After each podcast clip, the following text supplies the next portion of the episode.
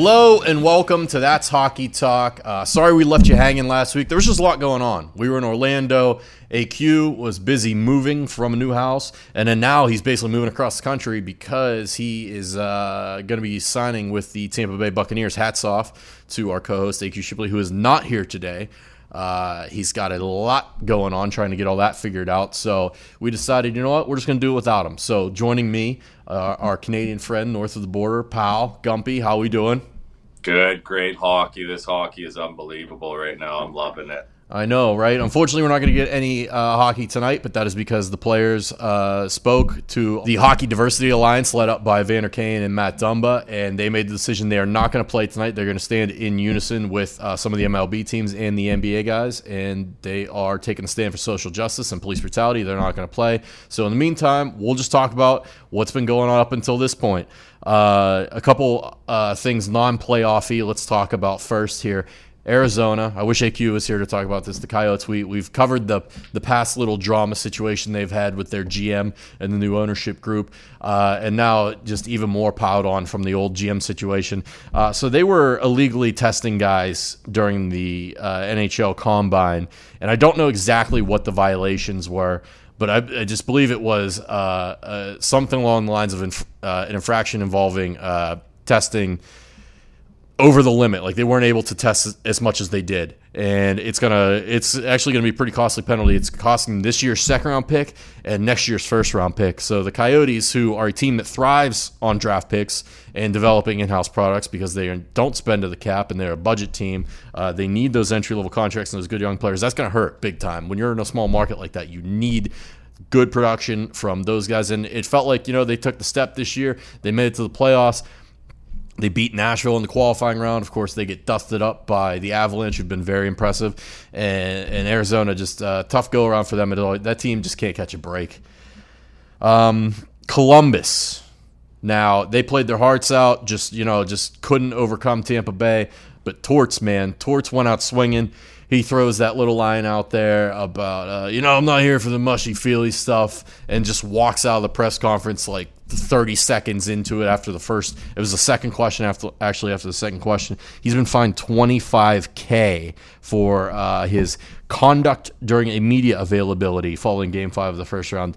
Uh, what do you think of torts? I, I, I, tweeted out the clip. I laughed about it because I, you, at this point we just know what torts is. A lot of people call him a baby. A lot of people call him a sore loser. A lot of people saying they loved it. What do you think about it? It's just weird because after when they knocked out the leafs right? Yes, he was really applauding their coach. So it's kind of weird, you know. He then he walks off in the second round when they're out. It's just I don't know. You just for me, you just never know what you're getting day to day with Torts. It depends what mood he's in. Exactly. He's a big time sour grapes guy. I remember years ago he, he took a shot at the Penguins organization and said they had whining stars and that whole organization whines, you know, and then he goes and does stuff like this. It's like he's a huge hypocrite, but he always makes headlines and whenever he does it, I laugh. I'm entertained regardless. So I've just learned to take him at face value. You know, I don't have to play for the guy. He doesn't coach my favorite team. So to me, he's just like it's very jester like to me. But I respect him as a coach. I mean, the guy gets results, and it, you can't argue with uh, the product he puts on the ice. The guys play hard for him, so uh, Torts never never a lack for entertainment or drama when he's around. Uh, I mentioned the Penguins. They go ahead and make a trade. GMJR, we know he's no stranger to trades. 50 trades so far in the couple years that he's been the GM of the Penguins. They bring back Kasperi Kapanen. They give up uh, a lot. Okay, they give up a first round pick, which was 15th overall this year, and what's said to be a deep draft. That's the highest the Penguins would have picked in recent years. I think you have to go back to Derrick Pouliot, who they took eighth overall uh, a couple years ago, and he he ended up being a bust anyway. So. Uh, Evan Rodrigues, who they got from Buffalo, Filip Hallander prospect, and uh, basically seventh, eighth veteran uh, D-man David Warsofsky a lot of people said it's an overpayment. Uh, a lot of people were excited to get Kapanen back, but at the same time, just you know, he's a third liner. You expect him to play in the top six here in Pittsburgh, so maybe a, a boost in his production. Uh, I didn't go too hard on this one because it's just like there, there's other dominoes to fall. It's definitely an overpayment for Kasperi Kapanen. I will say that, but uh, I'm not too bitter about it because we got to see what else happens. There's a lot going on. So there's still guys that are going to be moved from that bottom six. They're going to shake that up big time, and then you got to see. It sounds like we don't. We know one of the goalies is being moved. It's probably going to be Matt Murray. So you're looking for the return there. Uh, and, and then you can kind of judge how the whole offseason goes. I'm trying not to judge piece by piece, but uh, excited for Kapanen to get back. Jim Rutherford obviously drafted his father in Carolina and traded him away. And uh, now he has the chance to draft the son who he traded away and traded back for. Interested to see how he fits. Pittsburgh needs speed. That's one thing Kapanen does have. Uh, and they get a little bit younger and some more skill. So along along those lines too of players coming back, another thing that really just kind of sent some shockwaves through the hockey world, and I know you'll have some interesting comments on this one. Uh, Marc Andre Fleury and his agent Alan Walsh. This is a wild move for the hockey world. This is usually a calm, quiet, reserved type of environment. You know, players uh, when they talk to the media and when agents talk to the media, that you know they they be respectful. They try not to take deep shots at teams and organizations. And Walsh just fired a fucking cannon right off the bow, like he was in the Vegas pregame show. He tweets out this picture of Marc Andre Fleury in the crease in his Vegas Golden Knights gear with a fucking giant animated sword just dug right through his back, sticking out of his chest with blood dripping off of it. And on the sword, on the uh, on the blade of the sword is DeBoer. Obviously, the coach's last name, Peter DeBoer uh, insinuating he's been stabbed in the back by the coach in the organization because Robin Lehner has been getting all the starts.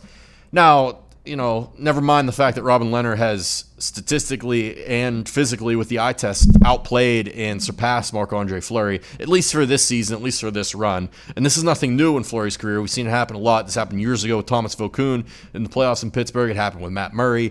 Fleury's always been a guy who low, who is low. He has very high highs and he's very low lows. Very emotional guy. Rides a roller coaster, peaks and valleys. When he's at his best, he's he's up there with the best in the league. And when he's at his worst, he looks very bad and he has not put in a strong performance during the playoffs. He did win that one game where he came in to fill in for Vegas on the back to back. And now Robin Lehner's the guy, but they go ahead and they finally lose a game the other night. They come out and blow the doors off the Canucks in game one.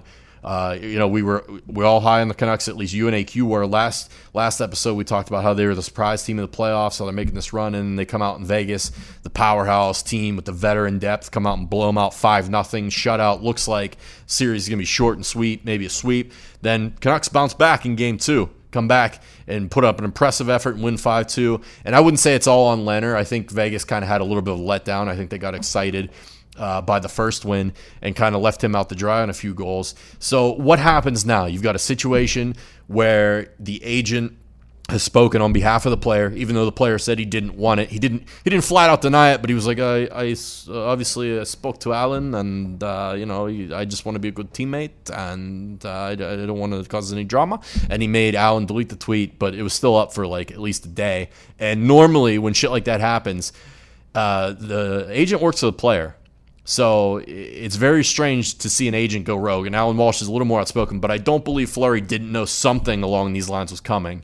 So I'm interested to see his his involvement, his level of uh, his actual not indifference, but his actual level of disgust or distaste towards the organization now, and if he can bounce back and put it all behind him, because he's going to be called upon at some point. If he doesn't start next game, there is a potential back-to-back game in this series. Uh, I think it's game five and six. They could end up playing uh, one night after the other, so you're going to need him to play at some point. What did you think of all this? Was it ugly when he left Pittsburgh, Nick? I didn't hear much about it. Was it was there drama when he left Pittsburgh? Uh, so I mean, there was definitely some some bitterness and some hard feelings, but he's such a good guy that he never like personally let it out into the media. Like he understood business was business. He wanted to stay. He didn't want to leave. I'm sure you know him and Matt butted heads a little bit about getting ice time. They're both competitive guys. They wanted to play. But you had Murray, who was younger and more affordable, and at the time had put up the numbers to indicate that he could be the guy. And as a GM, you're going to make that call 10 times out of 10 to take the younger, more affordable player uh, and they, you know, they push Fleury out with the expansion draft basically coming up. They had to make a choice. They trade him to Vegas. They get something for him at least, so that was good on Rutherford's part. But, but like you, like you said, I mean, Fleury could come out and give up four in the first ten minutes, or he could give up none. You know what I mean? Like, yeah, really, it's an absolute crapshoot when he's in between the pipes yeah, I was just I was just very surprised by the whole drama, the theatrics of it, the picture. It was like laughable to me. It's like, come on, Alan. You know, this I mean, team's Vegas is hot. Dude. yeah, Vegas this team's in the middle of a cup run in the bubble in the middle of a pandemic with all the other shit going on in the world. They don't need this from inside. Just just let it go and, and let his play speak for itself because he's above this. You know, it's a guy who has won three cups. He he did the whole. He was in the driver's seat the entire time in the 09 run. You know he can do it. Uh, he's filled in in the other runs in 16 and, And 17. like you said, he did get a start in the first round. It's not like he didn't play at all. Yeah, I, I I understand how you could feel bitterness towards that because you take them to the cup final and then they bring in this guy at the deadline, but it's it's goalies is a hot hand business. You have to understand that. If you if you don't have it, you can clearly see the other guy has it. Lehner was playing out of his mind, unbelievable. And I guess with that team being that good, you're probably thinking, oh well, uh, you know, if if Mark was in there and the guys in front were playing like that, he's doing the same thing. But he hasn't been. So I, I get and respect Walsh sticking up for his guy, but I just the timing, just everything about it stunk to me. I didn't like it. I didn't like the move. I'm glad Fleury came out and said something about it. I'll be interested to see how they handle that going forward because they are going to need him at some point. And uh, to me, this this goes back to what I was getting at at the beginning here. Matt Murray's probably going to be traded from Pittsburgh this offseason. If Fleury wants out of Vegas, if Fleury says, "Hey, look, if you're going to keep playing Lehner, uh, you know, I, you guys are treating me well up to this point and everything like that, but I, I'm looking to be moved," I would not be surprised one bit if Rutherford pulled him back into the Burgh and kind of used him as a mentor role for Tristan Jarry. So we'll see. Something to keep an eye on this offseason. But, I mean, there's still some playoffs to be played here. And Vegas, as good as they looked in the first game, did not hold up their end of the bargain in the second game. Elias Pettersson and Quinn Hughes, they came on. They showed they were here to play some big boy hockey. They were not going to be out physical, out manned, out muscled by the Golden Knights, and they came to play. And you've been saying it. You've been saying it. Watch out for these Canucks. Watch out for them. Sneaky good. Uh, I don't think they're sneaky good anymore. I think they're legitimately good, and I think they're putting everybody on notice. Well, Vegas, Vegas just bullied them the first game, and Yeah. they they almost they almost tried to embarrass them. I mean, the chicken call. I mean, Oh, Reaves from the bench, like yeah. it, it was out of hand, dude. And they came out, and I, I think they might have set a record for block shots in a game last game. That's- and they go as Markstrom goes. Markstrom stands on his head. The Canucks have a chance to win any game. True, that's a good point. Markstrom, man, that six foot six monster. He's another guy. He's like he's kind of like Fleury in the sense that like when he's on, he is on, and when he's off, man, he can look bad and he can look like a fish out of water. But uh, be interested to see what happens next in this series. I still, I'm still taking Vegas. They were my they were my Cup final pick. I'm still riding with them, but it's going to be a much closer series than I thought, especially after that first game. That first game kind of put the the fear of God into uh, the Canucks, and they came out and they answered the bell. Um, another thing uh, I wanted to talk about uh, some other non-playoff stuff. Uh, Mike Green announced his retirement from the NHL after 15 seasons. He's 34 years old. Guy could still play too. He was traded from the Red Wings to Edmonton to kind of give them a veteran on the back end, that puck mover. In his heyday, man, this guy was one of the most exciting players to watch in the league. He could not play a lick of defense, but man, he could fucking score. Uh, career high 31 goals in 08 09 and uh, this it, to even to this day this is mind-blowing like 76 points with the Capitals in the following season 19 goals and 57 assists. This guy was like a fourth forward a legitimate fourth forward on the ice like I said. He was not known for his defensive prowess but man he could score and he had a laser a rocket of a shot. It was almost unfair having a power play with him and Ovechkin on it. And then speaking of the Caps, uh, they fired the coach, Todd Reirden, uh, former Penguins assistant. He was known to run the power play. He was known as a bit of a defensive coach. He obviously takes over for Barry Trotz uh, after Trotz and the Caps win the Cup. Uh, there was a little bit of a contract dispute between Ted Leonsis, the owner, and Barry Trotz. Barry Trotz wanted a little bit more money, and they didn't want to pay him. Turns out you should have paid that man his money because he goes to the Islanders. And although the Caps beat them in the playoffs uh, the previous year, but they come back now and get their revenge. And Trotz gets uh, he's making other teams look silly, man. I can't believe he was just available for teams. And the Islanders I jumped don't on know. him. I don't know how you give up. How you give up a guy after you win a Stanley Cup is beyond me. It's wild, I mean, right? Finding good coaches is very, very hard. And after winning the Stanley Cup, to let a guy like him go, I, you, you'll never get over that. You're going to keep firing whoever doesn't get you there now. Yeah, Reirden, uh, a couple disappointing playoff exits, and he's out. I, I don't think he was ever head coach material. I was very surprised when they hired him. He did do a great job helping turn around their defense with Trotz as a tandem, and then they still played. A, they were still a good regular season team after that. They didn't really fall off, but obviously the playoff performances left a, a little something to be desired. But Reirden's another guy who, uh, after the Penguins fired all their coaching staff, would not hate or would not be shocked to see him return to Pittsburgh because that's somewhere they do need help on the power play and on the back end. I don't think he'll be out of work for too long. But let's talk about Trotz and the Islanders, who another sneakily, quietly team have just been putting on a show this entire playoffs. When you look at that roster, you okay, Matty Barzal, good offensive force, but he's buying into Trotz's system. You look at Anders Lee, he's not going to blow the doors off anybody, but the guy can score. Brock Nelson, same thing. Uh, big bodies in the middle of the ice. They clog the neutral zone well. They play a good team game. They go and they're playing Philly now, and Philly comes out and after the performance they put on in the qualify or in the round robin games and the first round, I'm like, oh well, here we go, classic Metro matchup. But I think Philly's going to take it. And the Islanders just do what they do, quietly, unassumingly, just go out and win the first game, and you're like, oh shit. This Islanders team is for real. Varlamov looks good. They're playing super strong team defense in front of them, even though they don't have like a true number one defenseman type. They just got a collection of guys who all play a good, solid team game. Uh, actually set the Islanders record for the longest shutout streak in the uh, Stanley Cup playoffs. 40 seconds into the game, he passed into the into game two of the series. He passed uh, Billy Smith from the 1980s, from the Cup dynasty teams of the Islanders. So pretty damn impressive. And then game two, the Flyers uh, showed up and showed out. Not fucking five minutes into the game, they're up three nothing. You got Kevin Hayes uh, just putting on a show. Sean Couturier uh, had a dazzling little goal, just kind of man, just a man amongst boys out there, forces his way to net and tucks one in. And then the Islanders showed some resolve and battle back and tie the game with a with a bad uh, turnover, and it actually went off the Islanders' defenseman's skate into back into the Flyers zone, and JG Pageau ties the game with like two minutes left in the third, something along that line, and uh, he fucking puts a snipe top corner right over Carter Hart's glove and I'm thinking, okay, here we go. If the Flyers blow this, this series might be over.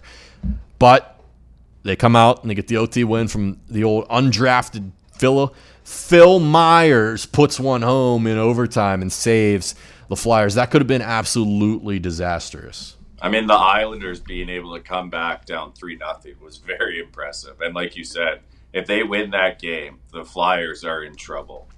I did not expect this kind of offense either from the Islanders, especially to be able to play from behind like that. They're a team that you, you would think would get the lead and sit on it and kind of. I, I, think the trap is essentially dead, but what they say now is teams just clog the neutral zone well, and I thought they would have kind of slowed everything down from that point. But we've seen that a lot this playoffs, man. We've seen a lot of these big early leads and then teams try and sit on them and they just can't. The league isn't built for that anymore. There's too much offense, there's too much speed, and, and they're able to find ways to come back. Like three, four goal leads, if they're early enough in the game, are not safe. You saw it firsthand with uh, the other night with your uh, Stars and the Avalanche. That series has been the most exciting to me of the second round. There's just goals galore. I mean, uh, Dallas scored three straight last game in like six minutes to take a 4 3 lead. And you're like, okay, here we go. This is the Stars. This is what they do. This is what they did to Calgary. When they eliminated Calgary, they just, they, uh, they were down and then they came back and just scored like four or five unanswered, just straight goals. And you're like, oh shit, this Stars team offense for days out of nowhere too, because they're known to be the kind of a defensive team, beat you with their goaltending and strong team defense the past couple years. Now, this season, finally, their offense is clicking at an unbelievable pace. And it's just it seems to be a recurring theme now for the past couple years, and especially prevalent in these playoffs. You cannot go down, it, it, or if you go down big early, it seems to not matter. The teams are coming back. This series too, these two teams hate each other now. There was Benn oh, yeah. cross check that guy last night at the end of the game. It was ugly, but I I got to admit something. I was very wrong about Khudobin. You were down thought, on you were down on Old Anton. I thought the Stars were cooked without Bishop, and this guy has been unbelievable since I said that. But the Stars, I mean, Pavelski is playing out of his mind. He's, he's Pavelski, probably one of the most underrated signings. I think everyone thought he's a little more old than tooth. He's going to bring some veteran leadership to the Stars, and he has done that, and he's done that and, and more in spades. Like he's up there for the goal lead in the playoffs. The guy's scoring timely power plays, uh, strong playoff goals. He's going to the net. He's getting tips. He's eating sticks to the face. Doesn't matter. He's a warrior out there. But like you said, it's just so hard to sit on a lead. I mean, the Stars are up four three. They got a shot at going up three nothing in the series on Colorado. Yeah. And then Colorado scores two in a minute and fifty seconds. It's just wild too, and that's like it, it what was like that the other game too, where Nathan MacKinnon scores that beauty from the point on that sick pass from Mikko Rantanen, and then they set each other up again down low, and then they end up blowing that lead. And it's like, okay, are the Stars really going to do this? They're going to pull this off. They're going to go up 3 0 on the Avalanche, who've been the other hottest team, runaway, just rip through everyone in the playoffs. And then, no, nothing is safe. No lead is safe. Here we go. Like I said, this has been the most exciting playoff series. I just hate that it's on at the fucking well, crack hours of dawn. Night, last night, like it was supposed to start at seven thirty. This thing didn't start till eight. Your time. Yeah. Yeah. So it, it, did, it didn't end until eleven my time. So you're looking at two a.m. your time. Yeah, I just I uh, unfortunately don't got that in me anymore. but goddamn, missing some good hockey there. Uh, another, we talked about Pavelski for the Stars being the unsung hero. Another guy, I'm not going to call him an unsung hero, but another guy who probably didn't get the love he deserved in Toronto. There was some talk of let's get rid of this guy. Let's shake things up. Nazem Kadri comes over the Avalanche, and man, he has kind of brought a a backbone to that team. He's I think he's got two or three now game winning goals in these playoffs. It just seems like he's the kind of guy too. Go into the net, timely scoring, exactly what you need in the playoffs. He's got that grit, all the cliche. He's got the snarl. Guys, he's got the sandpaper. He's got the jam. Either, but over here in Toronto, all our sports channels are based out of Toronto. Kadri was under the light. Oh yeah, his whole career. Oh yeah, well, he, he was a high he pick. He was supposed to be the wrong, guy. It was a nightmare. So for him, leaving the Maple Leafs, leaving Toronto was the best thing that could have ever happened to this guy. Yeah, and unfortunately, it happens to a lot of guys. You can't crack it. They call it the fishbowl up there in that market. The media is just relentless, and they just hound guys. You saw Phil Kessel leave and go on to win two cups, and he was he was uh, the the hero. He was the hero in Pittsburgh, but he was the problem and the burden in Toronto. And it seems like Kadri's getting a little bit of a similar treatment here.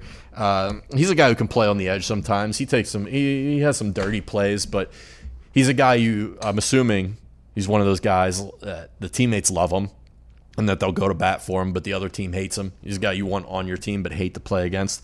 And he's making a name for himself in these playoffs. And the Avalanche have to be glad they made that move to get him because he has come up clutch. And that's just that's just strength down the middle again, having that other center be able to play behind MacKinnon, who has been such a fucking force. Has looked like the best outside of McDavid since McDavid's gone now. Has looked like the best player on the ice through these playoffs. Another guy too, Miro Heiskanen for the Stars. I've been high on him for a while now. Which I mean, I'm not patting myself on the back here. He's a high draft pick and a stud. Everyone knew he was going to be good, but I don't think anyone expected him to be this good. I mean, he's damn near. Uh, he's he's up there. I think he's leading the playoffs in points from the back end, from the blue line at least. Love watching that guy work on the power play. Love watching him just glide through the middle of the ice and just cut through and wheel and deal. You don't you don't see a lot of guys who do that successfully anymore as a defenseman, able to lead a rush up the ice and just go literally straight through the middle of the ice. He doesn't dipsy doodle to the boards or try and make swing wide. He'll he'll just go and he'll dangle right through the middle of the ice. It's fun to watch. It's impressive. And then of course, uh, oh, one more thing I want to talk about the Avalanche too. I saw this stat and it was it was pretty telling to me. Uh, and this is why I was so. This is also another reason why I'm very surprised they went down 2-0 to the Stars. Uh, so we know they pumped Arizona in the first round for two games with seven goals. Colorado did. And I saw this stat that the most recent teams with multiple seven goal games in a postseason. Okay, so I'm going to go back and look at a couple of these teams in the years they Boston did it in 2017, 2018. They had two of them. A Boston team that notoriously makes deep runs in the playoffs. Pittsburgh, obviously, in 17, 18. Uh, Philadelphia in 11 and 12, I believe that was the year they went to the Cup final. Uh, Boston again in 10 11, I believe that was the year they went to the Cup final as well against Vancouver and got their Cup.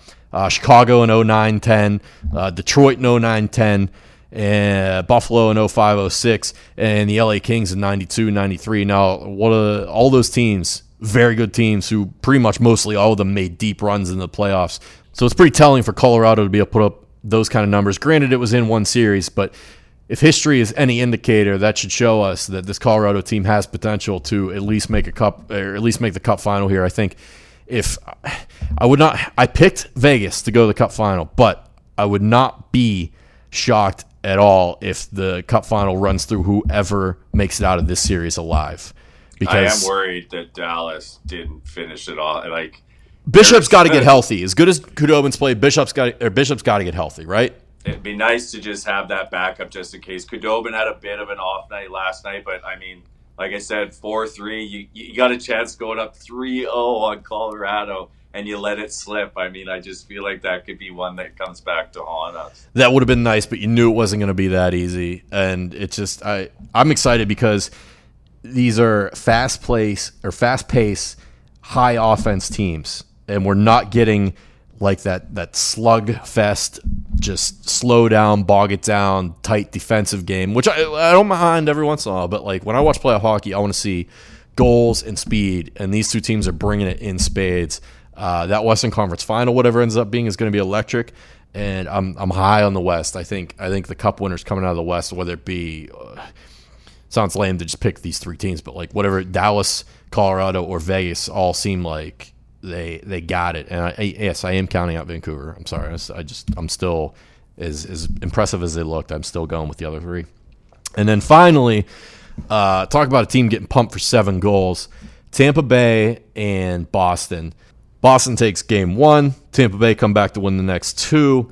Uh, and then this third game, game three, just in dramatic fashion, Tampa just fucking blew the doors off of Boston, seven to one.